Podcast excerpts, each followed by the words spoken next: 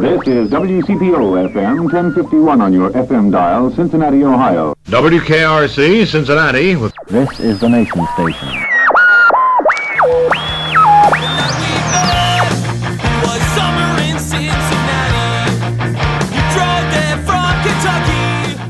Hi again, everyone, and welcome to the Cincy Shirts Podcast, episode number two. I'm PF Wilson, the content director here at Cincy Shirts, as well as our sibling site, oldschoolshirts.com. Today on our show, John Kiesewetter. He's the media columnist for WVXU. Uh, the first color cameras come here in the late 50s, and they don't do the reds, they don't do the news, they do Ruth Lyons first.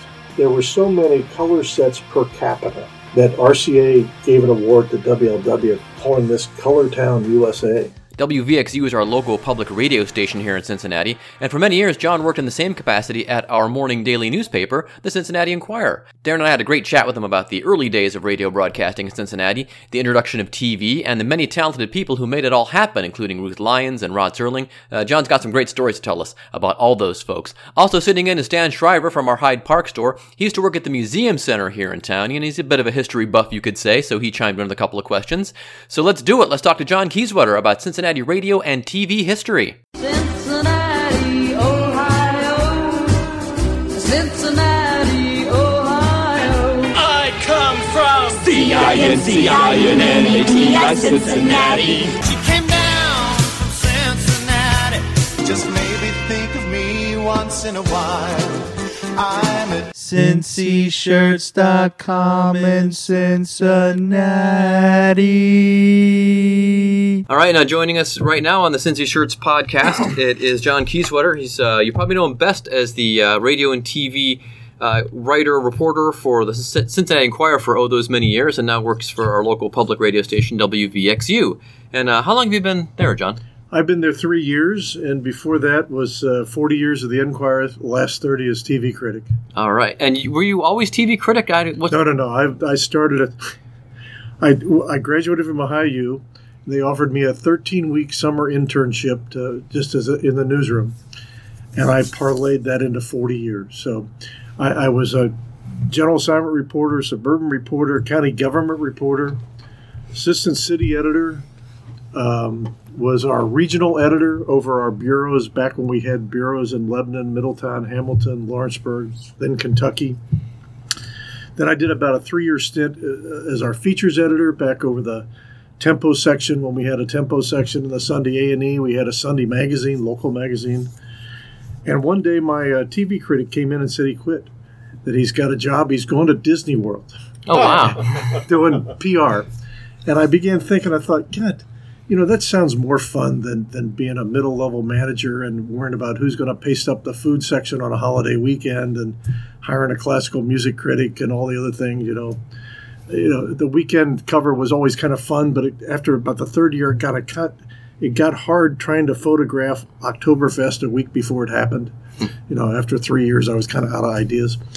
And so I made a pitch to step out of management, go back to writing, and uh, never look back. It's been great fun. so were you always interested in radio and television as well as journalism? Uh, yeah, I mean, I went to uh, Ohio University. Uh, you know, was managing editor of the paper. Thought I was going to go off and be, you know, the great managing editor somewhere in the, you know, the Watergate era, all the president's men. But growing up, I, I, I was always fascinated by radio and TV. I'd, I'd listen to, uh, like the Detroit Tigers out of WJR out of Detroit, or the the Braves out of WSB Atlanta.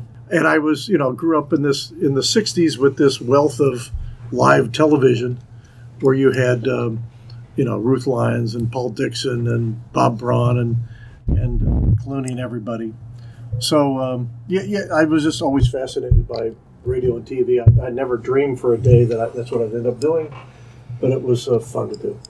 And so, of course, Cincinnati has a really rich broadcast history. And uh, I guess that would probably start with Powel Crosley, or does it start before that?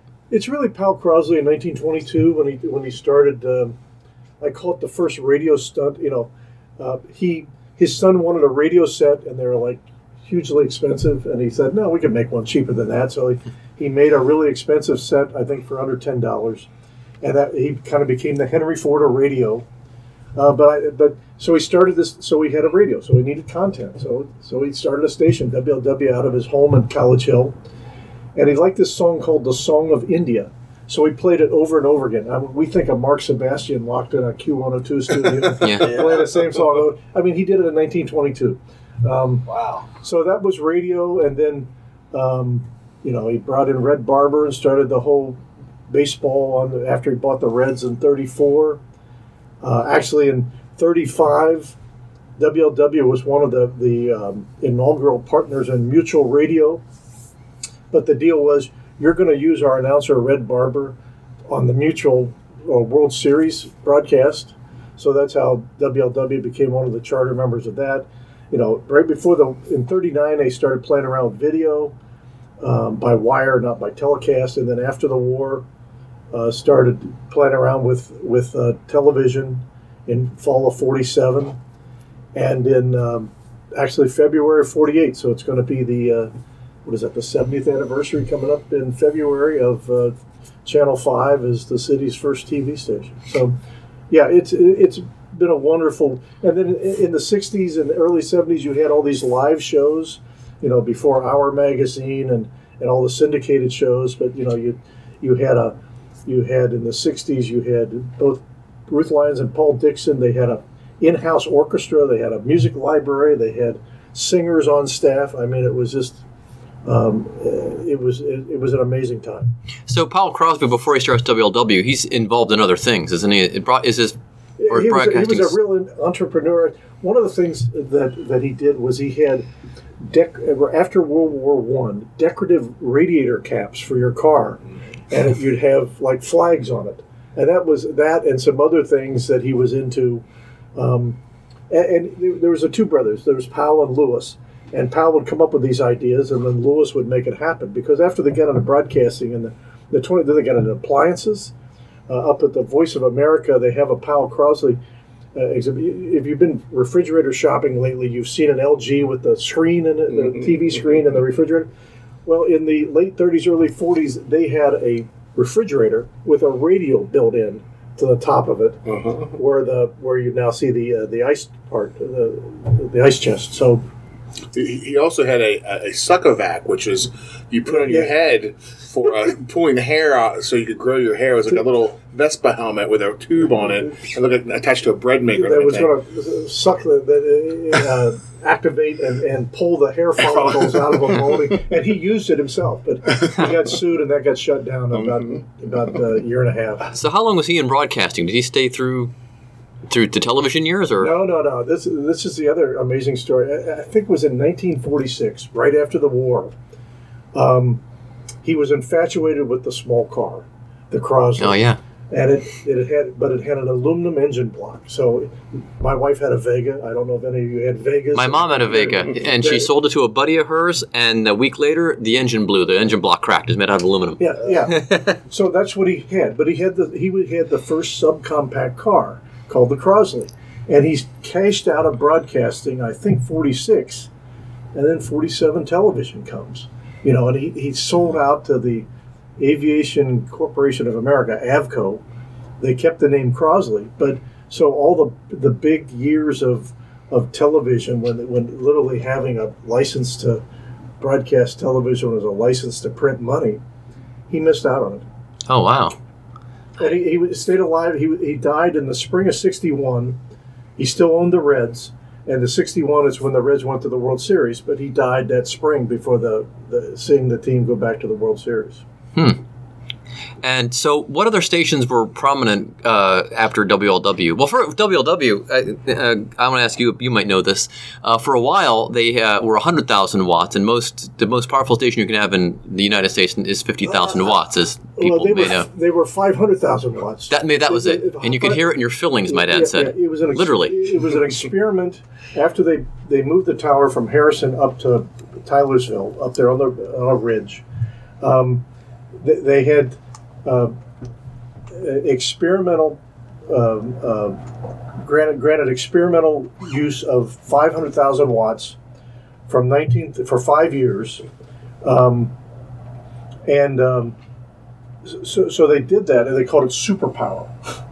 And so uh, this was also one of my favorite stories. So in 1934, they they turn on this thing, and they 500,000 watts. I mean, the the woman uh, was that there was a farm across the street. She said the uh, the oven rack in her oven would vibrate, and she could hear the station. Then it was coming in downspoutings down at the corner of Route 42 in Tylersville. There was a motel with neon lights, and they never went out. I mean, it was just the, the radiation of this. So ask me later about them now talking about putting a shopping center under this huge tower. So anyway, so they, so they so they had this big party at the Netherland Hilton. And FDR actually flips the switch in 34. And Powel Crosley is, and they get a they get a note from General David Sarnoff. They get a note from uh, Bill Paley, CBS, and and uh, Crosley's convinced that he could be heard worldwide. So they actually make a statement in read it in Italian, hoping that Marconi would hear them in Italy. Very cool. Well, there's ne- never any any indication that, that Marconi heard them, but but there's it was just this big flamethrower that went from 34 to 39, and then after 39, when their five years ran out, they did keep the experimental overnight a little bit uh, for the next two or three years, but it was and the remnants of the of the transmitter, the which had these. You know, you think of radio tubes. If you're of my age, a radio tube was about the size of a, you know, about three or four inches tall. But the radio tubes for this thing were five feet tall Oh my and about the width of um, of a soccer ball, and it had this whole big array of tubes. And the building is still there under the tower, and it, and they also had a pond out front because they had to circulate the water to cool it and then bring it back in around the tubes. But uh, there, there is a, up at the uh, Voice of America in the museum up there. There is one of these tubes sitting in the corner. The, the other cool thing that I had never seen until a couple, couple months ago. There's this big aluminum ball about the size of a medicine ball. So it's big, twice the size of a basketball. And that used to sit on top of the WLW tower on, on Tylersville. And you, you can look at it, and there's all these holes and dents all over it because it took lightning strikes. Ah, And, and, and there's where it punctu- punctuated it, punctured it. And uh, it, I'd never seen it until they did the Crosley exhibit up at the VOA. So that was pretty cool. so That's what led to uh, Hitler calling us the Cincinnati liars, right? Yeah, yeah, yeah. That the crazy Cincinnati guy with the radio station. Right. Yeah, yeah, it was. it was, and at the same time that they were doing that, then in the early '40s, they built Voice of America up there, which is this huge antenna farm with all kind of antennas that broadcast around the world and it relayed. There was not a, ever a broadcasting studio there, but it relayed programming from Washington to South America and around the globe. So and was that chosen because it was like that prime piece of ground you needed for shortwave and I AM radio? part of it was chosen because it was a prime piece of ground on a kind of It's on a plateau. It's on a on a plateau. Yeah. And secondly, you had all the Crosley engineers here. Um, Uh-huh. You had all the, you know, uh, there was a there was a guy that I interviewed who did one of the first Red games back in 1929 or 30. He was actually the first voice heard on WCKY radio in, in, in 1929 when it was uh, CKY Covington, Kentucky. And he was here for a couple years and did well. And he left Crosley and went to NBC New York, um, owned by GE. And he said he was stunned that the equipment here for Crosley was better than the equipment that, that he found in, in New York at NBC. So the, the engineers, you know, and you think of the co-op programming at program at UC for engineers and other disciplines that that's more than 100 years old. Um, so they they, uh, they had a, a great group of engineers who could figure out anything. In fact, they had this big array of antennas, like 40. This we called it the antenna farm when we drive up down 75. And up there at the VOA is a slide rule, and it's the slide rule of Clyde Hanley because, well, you know, 75 years before computers, he figured out the projections for all these needed for for to broadcast to South America and other parts of the globe on a slide rule. Wow. And so you can go up there now, and the, the original building is still there. The original building is still there, and in the the back part is a, there's a cr- permanent Crosley exhibit. Um, there's a what's called the Shelvador refrigerator because Crosley was the first to put shelves on the inside of the door. uh, there's some um, there's the big ball from the top of the of the WLW tower. There's um, some TVs, some radios, some of the early radios, and that. And, and there's the Crosley exhibit. And then on another part, it's the gray history of wireless. So there's like about probably close to 100 radios, and we're talking about 1920s that, that looked like the size of a suitcase, wooden things, and then they were put on end and put on legs so it was furniture for your room. And then another part, uh, there's the Cincinnati Broadcasting Museum by a group called Media Heritage, and that's where Uncle Al's accordion is and his straw hat. Oh.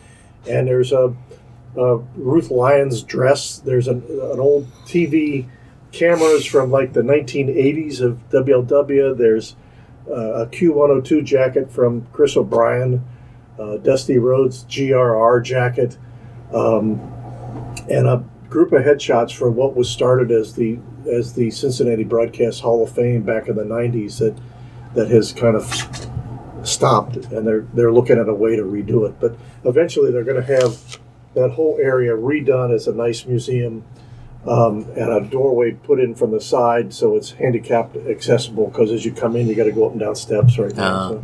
So Voice of America is still going though, isn't it?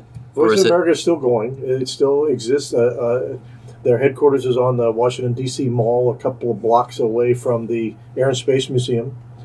Uh, but there's nothing here. They, they shut this down in I, late 80s early 90s and um, but they kept the building which is great which has a has an observation post on the top of it, and even down the road at WLW, there's still an observation post there too to to um, make sure nothing bad happens. and the antenna farm is now a big park for the city of Westchester. is, Or, a, is a big park for Westchester. Part of it is the VOA uh, uh, shopping mall and the yeah, and the uh, UC hospital, and then down the road is still the the um, WLW diamond shaped antenna. I think there's only four in America that way. It's actually, if you look at it, it's two antennas put together. Right. So, but that property was sold by iHeartMedia, which owns WLW, about three or four years ago, and I did a, a story on my blog last uh, August that that uh, the new owners want to put a shopping mall and businesses underneath it. I'm thinking. if you're there and you go to a restaurant, you're not going to get any Wi-Fi. You're sitting under this, this blowtorch. Um, and and some engineers I've been with said, yeah, that restaurant wouldn't need a toaster. You could just put it right outside. yeah. But the other issue is you're going to be parking under this tower, and and anybody who ever worked at Channel 12, uh, where the tower is right next to the building, talks about the icicles falling off the tower when the when the great melt comes. if you can imagine icicles falling from the tower tower and all the guide wires, uh, just Not to mention all the, the vultures and birds that roost on it that would be dropping yeah. things on you as well. Actually, back in the late 20s, early 30s, a, a, a small plane ran into it, and uh, and the and crashed, and and the pilot tragically died, but the tower wasn't hurt. I mean, it, It's a rigid thing. It's uh, it's it's solid, And that's still Uh, WLW's tower, right? It's still WLW's tower, and I think there are one or two other stations on it. Uh, at one point, I know uh, the 96.5 country station was was broadcast from there, um, and I'm not sure what else is on it now. But uh, it's it's so anyway. I just grew up in, in Middletown, fascinated by broadcasting, and then I fell into this job where I get to meet many of the icons and legends around town, and um, and and then be able to write about the history and and and study it and research it a bit. So it's been great fun. So, and we get TV in 47, you say, in Cincinnati? 48? E- Experimental TV started in the summer of '47, and it, in February '48, it became commercial.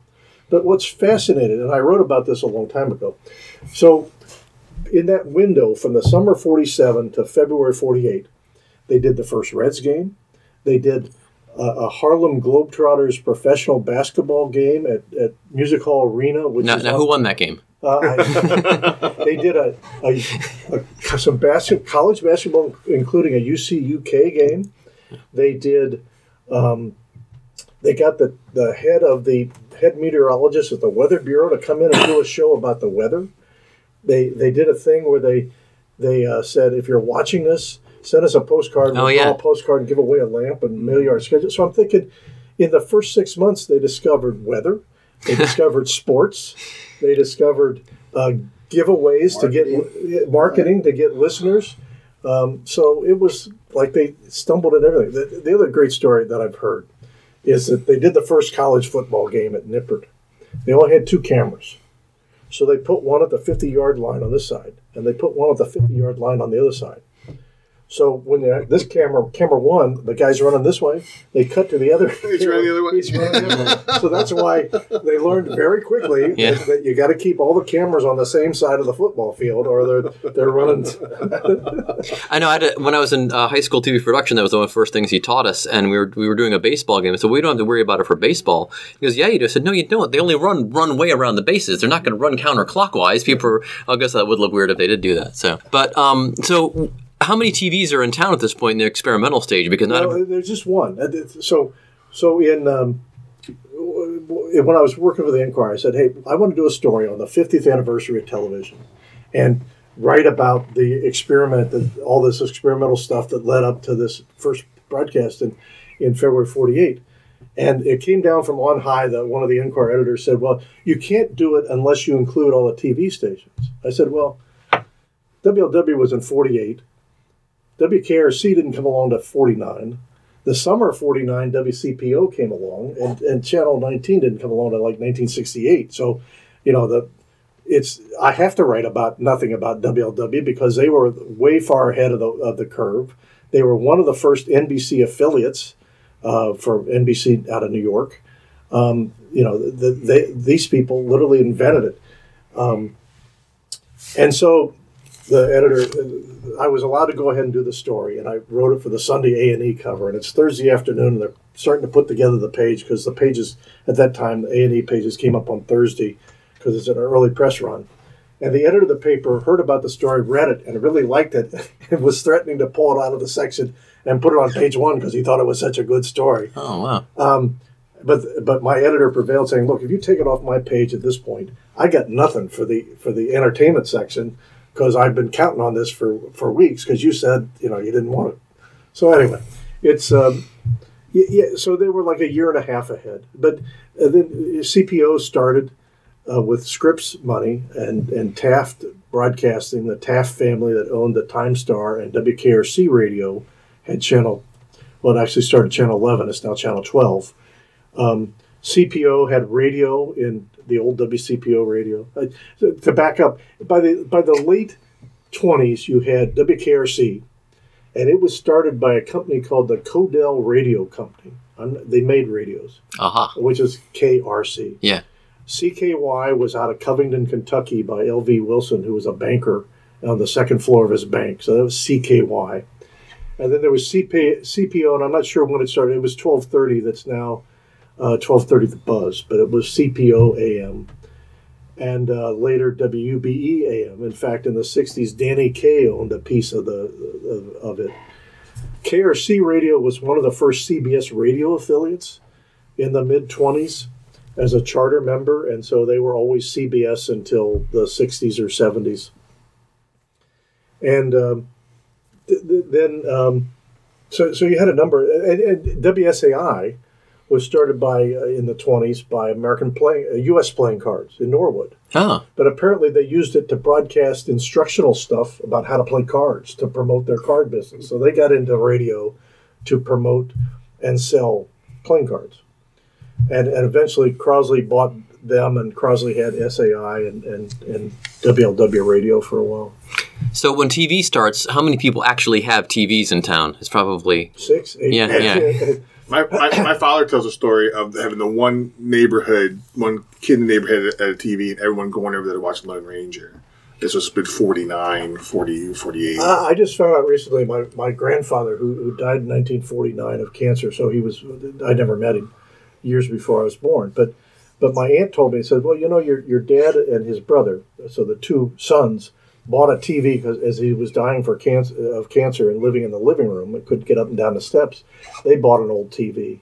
Um, I, so I don't know. I, I know that, in, the in, C, CPO went on in 49 um, they art director was Al Lewis, and he started basically the Uncle Al children's show. Early on, there they had Paul Dixon and others, and all they did was pantomime to records, and they drew these elaborate backdrops to songs that they pan. And they had a woman who was uh, Dottie Mack, Dottie Macaluso from the west side of town, and she was this pantomimist and with Paul Dixon and occasionally a very young Bob Braun And so Dixon goes national on the what was then the Dumont network, which doesn't exist anymore. It did in the early '50s, and Dottie Mack told me a, a few years ago. She said she gets this overture from Bob Hope's producer. Said, you know, would you come on our show and sing? And she said, I don't sing. I pantomime. You know, if you want me to come on and sing, I'm going to be pantomiming to to Doris Day or to uh, to Rosemary Clooney because I don't sing. But you know, here's this little upstart WCPO, and all of a sudden they're putting out national programming too. As Channel Five had Ruth Lyons on nationally in '51, their signature weekly country music show, the um, Midwest Hayride. Um, in the summer, when Sid Caesar took the summer off, the, they were a summer replacement show because Caesar would do 39 weeks, and then the 12 weeks of summer, uh, Midwest Hayride went on. And almost every summer through the 50s, Midwest Hayride was on nationally, seen from Cincinnati, uh, from here. And then, then um, Channel 12 decided they, they wanted to try to do dramas. And they had a half hour live drama done called The Storm, starting in 51. And th- th- this is this is the old Time Star building downtown on Broadway, which is now I think domestic relations court. So the ceilings are probably only like eight foot. I mean, it's a it's a business uh, uh, uh, office, and that's where they were doing these dramas. And over at WLW was a guy named Rod Serling, who, when he graduated from Antioch, got a job writing at WLW, and they he wanted to write drama, and instead he's writing uh, patter chatter for Midwestern Hayride and Melody Showcase and writing travel logs and all this other crap. and so he goes across town as a freelancer and, and writes these half hour dramas called For the Storm um, uh, for a producer by the name of Bob Huber. So from 51 to 52, he does like 30 scripts. And he finally quits WLW to, and that's when he started doing patterns and other, these other uh, uh, live Lux dramas, live network stuff out of New York. But he got his start because WLW didn't want him to do it, and he did it at, at KRC. And KRC filmed a couple. They were hoping that they could launch a national drama series out of Cincinnati from these half-hour shows. They could never get the advertising for it, and the and it fell through. The show was canceled. Serling then, if you can imagine it, so we're sitting here with a laptop and iPhones and all this. So you're a freelancer in, in the early '50s, and you're selling uh, one-hour dramas to, to New York, to networks in New York.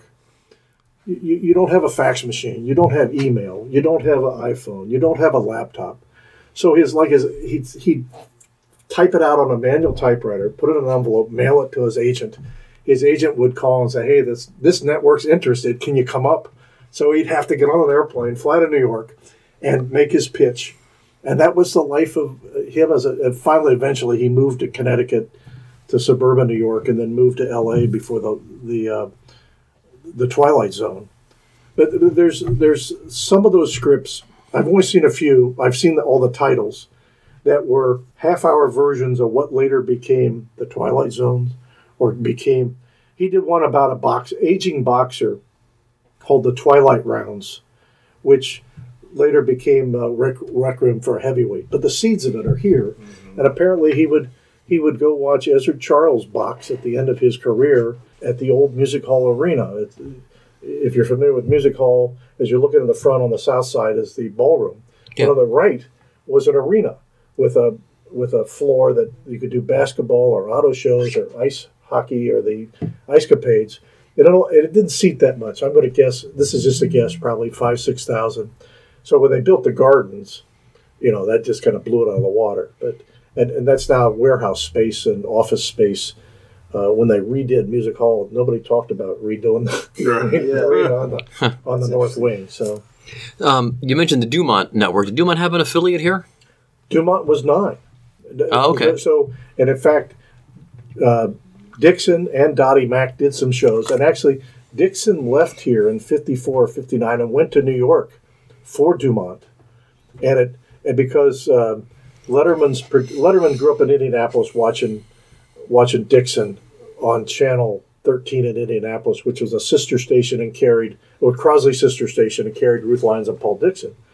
But his uh, producer Bob Morton one time told me, he said, "Yeah, you know, he he, he remembered watching Dixon on Dumont in the early to mid '50s, and then in in uh, '55 he went to New York, and the whole thing fell apart. And he actually came back to Cincinnati in like '55 or '56, but was hired by WLW TV, and he did his own show and Midwestern Hayride. Another one that started here was Jean Shepherd, the guy who wrote A Christmas Story. He, he came here in radio. He was grew up in Hammond, Indiana. Came here in radio in the late '40s, and uh, which was that time was just playing records. Basically, that's what radio was. Except he liked to talk, and he he was quoted in an Enquirer story many years later that that he was probably fired by every station in town because he wanted to talk and they wanted him to play more records. And uh, at one point, for one of the stations, it was either CPO or CKY, he was the morning man. He did a midday show. He took a nap. He came back and did the night show. And um, he, he went to the owner and said, "Look, you know, I'm here morning, noon, and night. Uh, can I can I get a cot? Will you pay for a cot so I can take a nap?" and the manager said, "No, I'm sorry." He says that would be a furniture allowance, and we don't. we, we might do some clothing, but we don't do any furniture allowances. But so he would have been here in the early '50s at the same time as Rod Serling, and up the road, Jonathan Winters was a. date. I always wondered if if the three of them might have met. And, you know, plus Bob Shreve, who was a late night funny man. You know, they're all here at the same time. And you can imagine sitting around a bar after a show, and there's Serling, the angry young man, and then there's Jonathan Winters, who's crazy, and then there's um, Jean Shepherd, who won't shut up, and uh, Bob Shreve, and you know, it was it was the, the talent that was here was, and it drew other talent, you know, through the all the way until the Braun show was canceled in the early '80s. So who's the first big star? So Ruth Lyons, first big TV star in Cincinnati, or Ruth was probably the, she was a big radio star on KRC. I mean, her uh, she was hired as a music librarian at KRC, and then later was was the um, the program director and the and, and and she slept in the station during the '37 flood and did a lot of reports. And then in the right before the advent of television, Crosley made her a real big, uh, you know, you know, huge offer, and she jumped stations, and then was in '51. The TV started in in '48, and in '51, the Ruth Lyons show went on 50-50 Club on NBC Network for a year. She hated it because she wanted to just do her local commercials and not the national stuff. But she was on for a year, and after a year, uh, she has told other she told other people after that said I fired the network. They didn't fire me. I just I had fed them. So she was the first really big. The other was the Midwestern Hayride. You know, before that in the in the 40s was a country music show called Boone County Jamboree, kind of like the radio jamborees in Chicago, WLS, and and down at the um, what's the one in Kentucky that's still occasionally on? There's another uh, somebody county jamboree in, in Kentucky. Um, so th- those were probably the two big ones, and you know, and and Ruth Lyons gave away free tickets, but you had to write in to get them, and it was like a three year wait. I mean, you know, Letterman for his show on CBS, and would be like a year wait, and people thought it was crazy, but it was like a three year wait. She wouldn't do a, endorse a product unless she had tested it. Uh, the first color cameras come here in the late '50s, and they don't do the reds, they don't do the news, they do Ruth Lyons first. It was in color, and, and in fact, the, the the there were so many color sets per capita that RCA gave an award to WLW calling this Color Town USA because it really drove the sale of. Now you talked about your neighborhood. My neighborhood, there was one guy down the street that had the had the color TV, a woman who was a shut in. So on opening day, a group of us in the neighborhoods were allowed after school to go down and, and join her and watch the Reds in color in the, in Oh, the wow. 60s. And we went to another person's house to watch, was it Mary Martin's Peter Pan, the big live telecast of that. So, so growing up in Middletown, you have both Dayton and Cincinnati, or are you more Cincinnati? no, because no, it- you're, you're right on because we actually had a motor on the antenna. So- Yeah. So, my dad could crank it to Dayton to watch uh, Channel 7 so he could see Jerry Lucas of Middletown play for Ohio State. And then he could turn it the other way to watch the Reds play. My uh, dad told the story. He grew up in Youngstown, and in Youngstown, before they had their stations, you had to have Cleveland or Pittsburgh. You had to aim at one or the other. Uh, a, a gal he was dating's dad put a little periscope handles on his antenna, and he would turn them. So what my dad and his buddies would do is he would they would sneak into the yard, and when he was watching TV, they'd just turn it ever so slightly, and he'd get up and adjust, and then they would turn it back real quickly before he had a notion to go out and turn the antenna.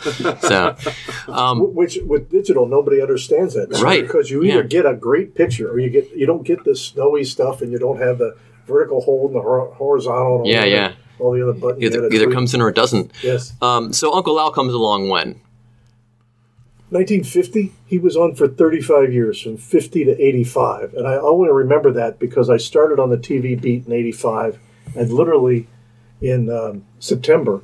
And that Christmas, I wrote this long piece. It was really the end of the of the uh, of the Uncle Al show.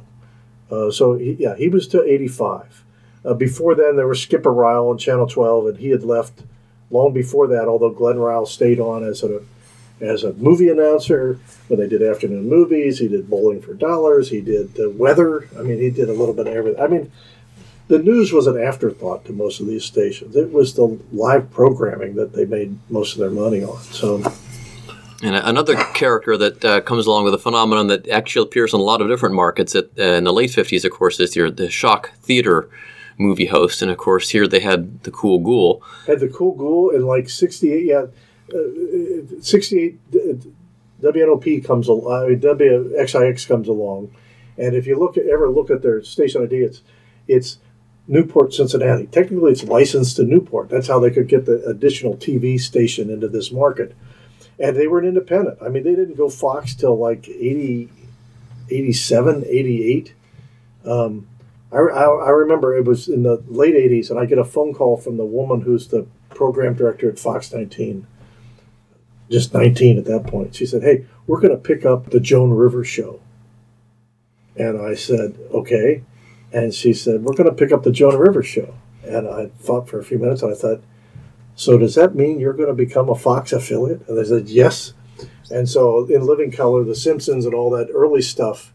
Um, and when I go, it was funny when I go to the it, Fox 19 was such a, a a strong independent when it went Fox and had such a strong following that when I'd go out to the to the TV press tour twice a year and meet with all the executives and the the Fox people, you know, would always seek me out because Fo- Channel 19 was one of the best Fox affiliates right out of the box for that.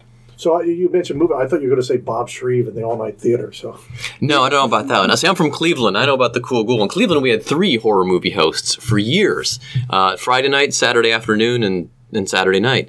So, and but typically, I guess the story was they. Um, the reason they got started is because Universal Studios released this big package of B horror movies, and they encouraged stations you should have somebody host this, and they usually grab the weather guy or the news guy. So was that the case with the Cool Ghoul as the well? Cool Ghoul was a was a veteran radio announcer, Dick Von Hoene, um, who uh, in Bad Meg, and actually he did the he did the the horror movie as I recall at eight, but at six they did a comedy film, and that's actually where I learned to watch the Marx Brothers. Ah. They did the Bowery Boys and, and the Three Stooges and others, Abbott and Costello. But I really found I loved the Marx Brothers, and then they did the this comedy comedian hosting the horror films. Uh, Bob Shreve was an old vaudeville style comedian who hosted the late night movie. There were any kind of movies, but he just made fun of them. Um, and he did it for about a 20 year stretch on 5, 9, and 12. And he was, he was, it was such a cult thing to watch that, like when uh, Adam West was here for the Cavalcade of Customs, he showed up in Batman costume. uh, Cosby, after one of his, Bill Cosby, after a, a concert somewhere, was so mesmerized by this crazy guy do, that he, that he came on, and and Cosby. Came, so most of the time it was just kind of I won't say bad, just old jokes and shtick and all- and, and all. But uh, uh, so we had Shreve and we had. Um, and we had the Cool Ghoul. Uh, The Cool Ghoul had a nice long run. Yeah. Yeah, and it's interesting how uh, each city has its own kind of unique uh, horror movie host. Um, It, it was one of them Ghoulardi. Yeah, Goulart. We had the, well, Ghoulardi was first in '60. This is in Cleveland, where I'm from. We also have a, a sister site, folks out there, old school shirts. You can buy a Ghoulardi shirt, and uh, was first, and then he. It was Ernie Anderson, who was famous for being the ABC announcer in the '70s, uh, most famous saying "The Love Boat," among many other uh, announcements he would make for the network. And uh, yeah, he left uh, Cleveland after three years at the behest of his buddy Tim Conway, who had been kicked off Cleveland TV. Uh, and he went to Los Angeles. A, Ernie Anderson followed him out, became an announcer. And then one of his uh, disciples, a guy named Ron Sweed, became the Ghoul on Independent Station Channel 61 with Ghoulardi's blessing. He said, Yeah, you can do the shtick if you want. Well, do you, do you watch Me TV? Uh, yeah, yeah. So, so who is that on the air? Svengoolie? Svengoolie. He's not Svengoolie. Chicago. He's from Chicago, from yeah. Chicago, okay. And he about the same era, yeah. I don't know if he's originally the original Svengoolie or if he's somebody. Ah, he's a new Svengoolie. He's- he picked up Sven- yeah. Same, same shtick. The Kind same. of like, kind of like Lassie, you know? Yeah, yeah, yeah, just keep putting Well, one in. and with a lot of these guys, though, they'd be like they'd be a, a ghoul, like the cool ghoul, or a vampire, or something like that. But uh, the ghoul, the original ghoul shtick, was to be uh, kind of a beatnik, and he would make fun of he would, uh, of the movies too, uh, like Bob Shreve would. And uh, the other thing he would do, he would uh, do these on-air pranks. They actually set off fireworks in the Channel Eight studios one time, and they had to like get a fire extinguisher and put them out. And yeah, he was kind of nuts. One of the reasons they were kind of happy to see him go in a way, I guess, because he just didn't care. Well, now that you mention it, Dayton had one too, and I can't remember who it was. This would have been probably mid seventies, early seventies, and and and it was channel I think twenty two because it would have been. Uh, what, what Brandon Tartikoff would call a coat hanger network. You, Yeah, yeah. You, you needed the loop to get in 22, and um, they, did they did they had a movie. They also uh, Channel Seven had a kids host in the in the in the morning called uh, uh, Uncle Ori and Ferdy Fuss Budget. And, actually, according to uh, Al Lewis, once told me that that he was he was uh, uh, courted by by CBS in the in the early in the mid fifties, late fifties, before they hired Captain Kangaroo. That that they were Oh, wow. some interest in, in having him back when um, 57, 58, 59. So instead, Uncle Al just had 35 years here and and tried not to have kids sit on his on his accordion because too, often, too often they peed. That's a famous story, Yeah, yeah. someone told us that at, a, at an event that uh, this, this guy said his wife peed on Uncle Al's accordion. and it was something that was made in Europe and cost like three I- grand to I- fix or yeah, something you'd, you'd have to take it all apart and clean. I, I just knew it was. I think it was insured and they had to replace it that way. Isn't that what she told us? Oh, Yeah. yeah, I don't know. Yeah. Um, you had mentioned, you know, when 19 became uh, a Fox affiliate, what a big deal it was. And for, it seems like forever growing up in the 70s and 80s, we wanted that fourth network because, you know, we grew up with four networks mostly. And then in the 80s with cable, we had 30, which was, you know, seemed like a lot then. Of course, it's a, bit, a blip now. But um, yeah, when, when Fox came along, that was a, a, a big deal for a lot of you know they, they just did a couple of nights a week. You know, Yeah. I, I, I remember that that that early on when Married with Children was launched, they actually sent Ed O'Neill here to Cincinnati to do a, a lunch and interviews with with with the TV reporters and the newspaper and the radio and, and whatever. Uh, O'Neill was from Youngstown, I believe. Yeah, yeah. And had Played for the Steelers for, well, he tried out for the Steelers. He got cut after the last. He was briefly Yeah. at Ohio U and, a, and another place to play Oh. play football. Yeah. Um, but yeah, I mean, the, the, the, it was a it was a big big deal. And then you know when they kind of stumbled upon the Simpsons, and, and that was before they had sports. Because I remember, I think it Yeah. was in '92 when they got the football package away from Yeah, people were stunned. People were stunned, and they were wondering with the Homer and Bart Simpson sensibility. You know, can they are they competent enough to do a, a uh, sporting broadcast? And obviously, they you know they stole a lot of people from from CBS and a lot of the executives, but you know they made it work right off the bat. So what do you make of TV now? I was telling someone the other day that you know my daughter watches a one regular network show I would call it Riverdale on the CW, um, which is like our sixth broadcast network. She watches Stranger Things on Netflix and then just tons of YouTube videos, and it's perfectly normal for her. And so, how do you see it going forward? I'm glad that I'm near the end of my career than at the beginning because to try to keep up with everything, Yeah, and with you know even looking at whether it was the Golden Globes a couple of weeks ago or looking at the the Emmy Awards with you know, the Hulu, Netflix, uh, Amazon. I mean, just so many out there to, to see it. Uh, the guy across the street from me the other day said, uh, "We're out shoveling snow," and he said, "Hey, you know, I'm cutting the cord. And I'm going to put a antenna on the on the roof. Uh, I live in Fairfield, and and where we are, we can get Dayton and the and the Cincinnati stations both, but we got to have a, a, and you'll get." You know, and you'll get the sub channels, so you'll Yep. you know you'll get Laugh or Bounce or or Antenna TV. I mean, I, I find um, my escape has been I'll check out to see what's on the old Johnny Carson show. Yeah, I Oh, taped those love too. Yeah, I I've been. TiVoing those. Yeah, yeah, and you know, I'll, I'll just look at the guide. Yeah. And, and if it's like Carlin or or Robin Williams or Jonathan Winters, and there was once that it was both Robin Williams and Jonathan Winters, you know, I just or, or Letterman or somebody, I'll just punch it up and and then you know, Steve Martin was on last night, Was really? 1974 or something like that. Yeah. Wow. I, I find that the monologues don't hold up well. They're still fun to watch him though. To watch him react to the audience and the, yeah, when, when jokes bomb and stuff. but the but the uh, Q and A with with the the guests is just uh, just amazing. So I, I know that I, I saw the email too late, but like uh, Jerry Van Dyke, Dick Van Dyke's brother, died a couple of weeks ago. But Yeah. it was like on a Thursday, and uh, and I found it too late. But on Friday, Antenna then said they swapped out a Carson for Saturday to run a J- old Jerry Van Dyke, where he was a guest. But I, there's just way too much to keep up with. I mean, I I, I watched the three or four favorite shows, um, and graze the rest of the time. I I, I I don't graze a whole lot on YouTube, but I f- use it more as a research Yeah. resource. You know, if I want to see, you know, whatever I'm working on, you know, somebody that it's it's there on YouTube.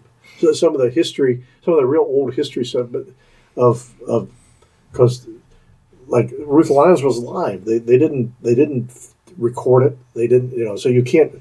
Those are rare to find.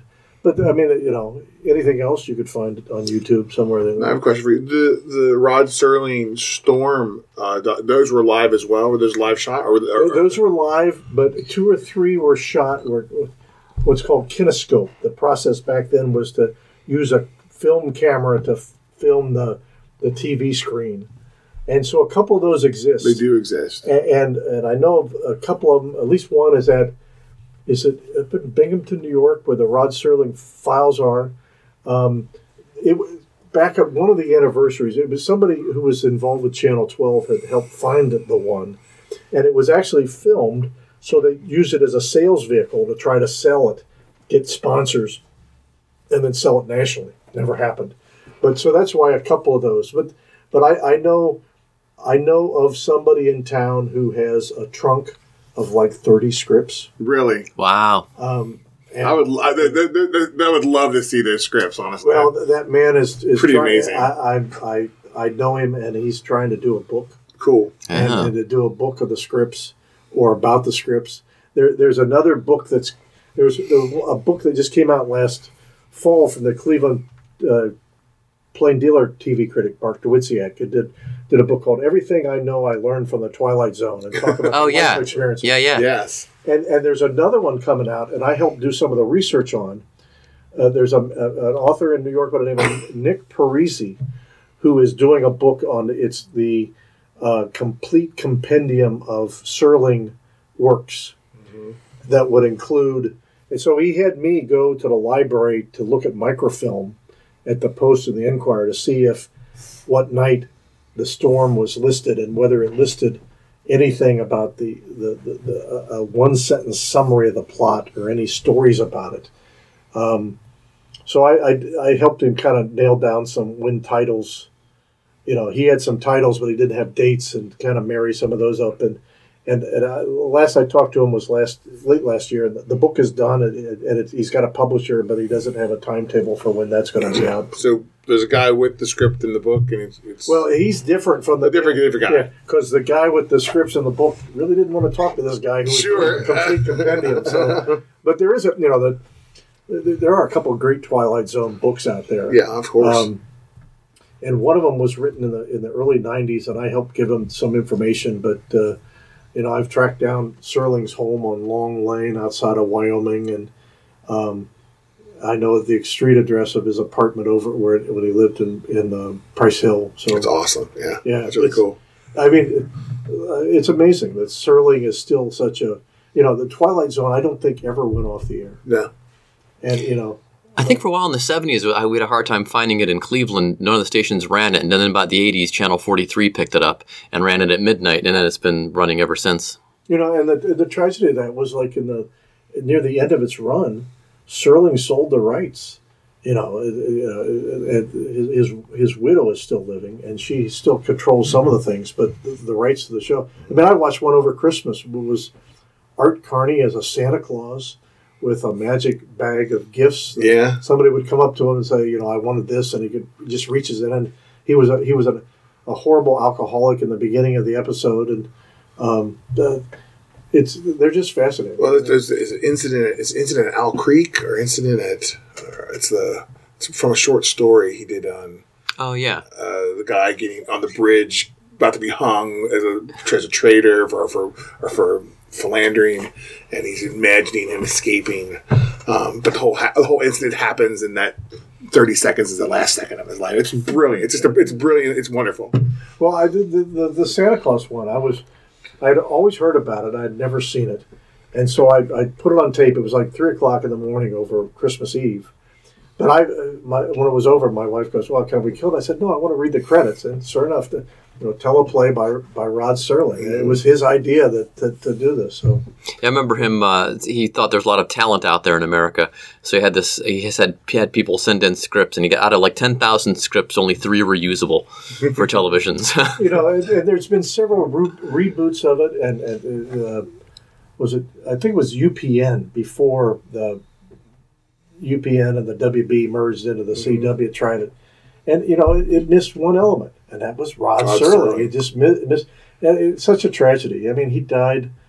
Um, I think at age fifty, I mean, he was a heavy smoker, Yeah. and, and, and and was in heart surgery, and it, and it went south, and and he died so young. But what an amazing storyteller! yeah, and you know, and people are still talking about you know. Although I, I had the fun at one point when PBS did a American Experience, I think, uh, about Rod Serling, and so I had that on tape and, and talked to some of the.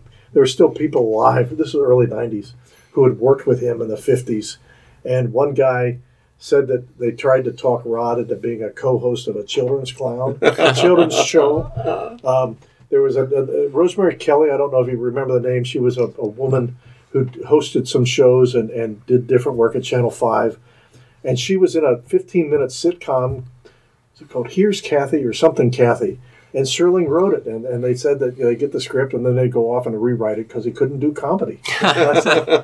Uh, I'm sure he wasn't happy being rewritten. that's funny. Well, gosh, I think we just scratched the surface here. But um, our guest has been John Kiesewetter. He's the TV and radio columnist for now for WVXU, uh, the public radio Right, the- station the here. Blogs at uh, wvxu.org, and if you do that, slash TV Keys, T V K I E S E, it'll take you right to the blog. Perfect. All right. Well, awesome. Looking forward to hearing and seeing uh, more stuff from you, and for you to continue covering the uh, the media beat here in town. And of course, we'll link to all your stuff from our site as well. Cool. Promo code. Pro- oh yeah, we do, we do a promo code for this, so you get to pick the promo code for this episode, and people can use it. If they listen, they can go to cincyshirts.com and save 20%. Any any word you want to, you get to name it. You could be TV keys. Serling. Oh, there you go. Perfect. I like love it, it. I like it. All right. Awesome. Okay, folks, use the promo code Serling and get yourself 20% off at Cincy Shirts. Well, that work at old school shirts, Darren, because we talked about old school shirts Sure, today. let's do it. cincyshirts.com or oldschoolshirts.com. There you go, folks listening out of town. There you go. All right. Well, uh, again, thanks for uh, for coming out to Hyde Park today, John. That's great fun. All right. Great Thanks.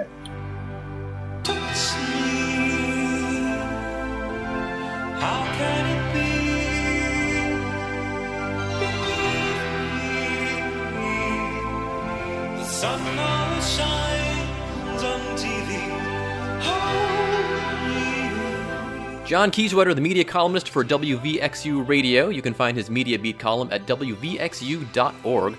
We'll also have a link to it from our blog as well as from our Podbean page if you're listening to this any other way than through our Podbean page, which I assume most of you are. Uh, just go to cincyshirts.podbean.com and you can find the show notes for today's episode. And don't forget to use the promo code Serling to get 20% off your order at cincyshirts.com or oldschoolshirts.com. Our theme music is Cincinnati by Big Nothing. They are from Philadelphia, actually. You can find them on Facebook. And you can find vintage tees from Philadelphia and other great cities like Cleveland, Louisville, Seattle, and more at oldschoolshirts.com and of course at Cincy Shirts, uh, both online and in store. Uh, online we're cincyshirts.com. Our stores are in Over the Rhine and Hyde Park in Cincinnati and coming soon to Loveland. Download or stream us next time. Bye. Cincinnati.